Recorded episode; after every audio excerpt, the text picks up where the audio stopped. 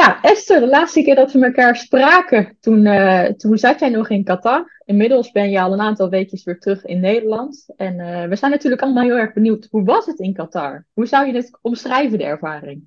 Ja, goede vraag. Ja, ik, ik geloof niet dat ik het in één woord kan omschrijven, maar ik vond het geweldig. Ik, uh, ik geniet ontzettend van dit soort evenementen.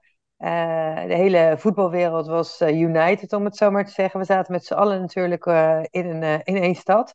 Wat ja, het voor mij wel extra bijzonder maakt, omdat ja, je spreekt iedereen vanuit de voetbalwereld. Nou, niet iedereen was er natuurlijk, maar gewoon een heel groot deel van de voetbalwereld is dan op die plek. En normaal gesproken is het zo dat je met zo'n toernooi, ja, dan, dan ben je allemaal je verzameld op een bepaalde plek. En daarna vlieg je uit naar alle um, ja, verschillende speelsteden.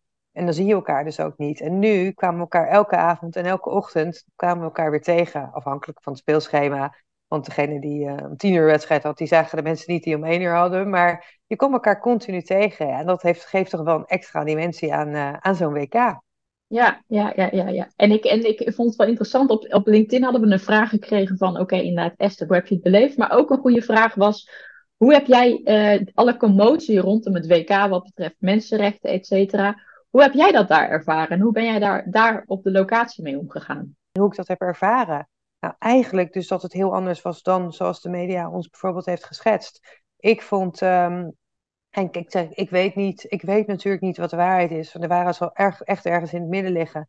Maar ik heb heel veel arbeidsmigranten gesproken die ook zeggen, ja, weet je, dit is voor ons een manier om een beter leven te krijgen. Die dus, uh, bij spreken, negen maanden werkten, drie maanden uh, vakantie hadden en dan nog hun familie konden ondersteunen. Dus die zelf heel bewust die, die beslissingen hebben genomen, die ze in hun eigen land, uh, die mogelijkheden die ze in hun eigen land uh, niet hebben. En ja, het is natuurlijk ook lastig van, ja, wat is nou de waarheid? Want ik zeg, die, dat weten we niet, wat de waarheid is.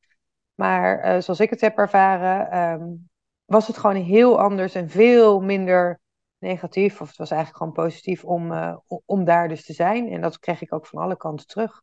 Ja, precies. En dan inderdaad van bijvoorbeeld inderdaad die arbeidmigrant, om dat dan zelf het verhaal een keer te horen, in plaats van dat dat misschien via een krant of televisie gebeurt. Dus kan ik me ook wel voorstellen, is ook wel heel interessant. En uh, brengt je natuurlijk ook wel dichter bij die mensen wat dat betreft. En, en wat zij allemaal uh, als verhaal hebben, wat jij ook al zegt, om familie te ondersteunen, et cetera. Ja, nou ja, en wat het ook is, kijk, ik ben bijvoorbeeld in Zuid-Afrika als fan geweest. Nou, daar werd het ook helemaal kapot geschreven door de media. En uh, ja, het is te gevaarlijk en weet ik veel wat. Nou, ik vond het echt geweldig. En ik ga toevallig morgen ook naar Zuid-Afrika om daar een uh, project te draaien voor UEFA Assist, waar we een ander filmpje over gaan hebben.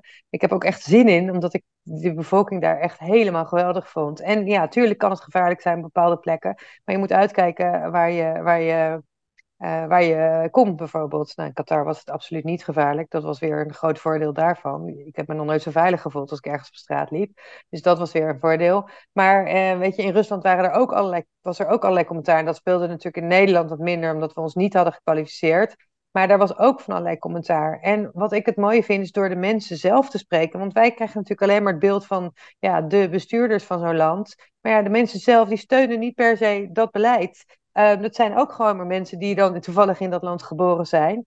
En uh, door hen te spreken hoor je wat er echt speelt. En hoor je niet wat per se naar, naar buiten wordt gebracht in, uh, in de media. Ja, ja, het klinkt als een hele bijzondere ervaring wat dat betreft. In, in die zandbak daar in, in het Midden-Oosten. ja, ja, was het ook. Was het ook. Ja, ja. precies. Een, een, een, zomer voor jou wat dat betreft, terwijl wij hier in Nederland in de winter natuurlijk zaten. Helemaal ja, waar. Ja. ja. Nou ja, mochten andere mensen nog vragen hebben over andere dingen dan het WK voetbal. Want Esther doet natuurlijk veel meer naast dat ze uh, naar een WK voetbal toe gaat als venue manager. Laat het dan vooral ook eventjes weten en dan wellicht beantwoorden we hem de volgende keer.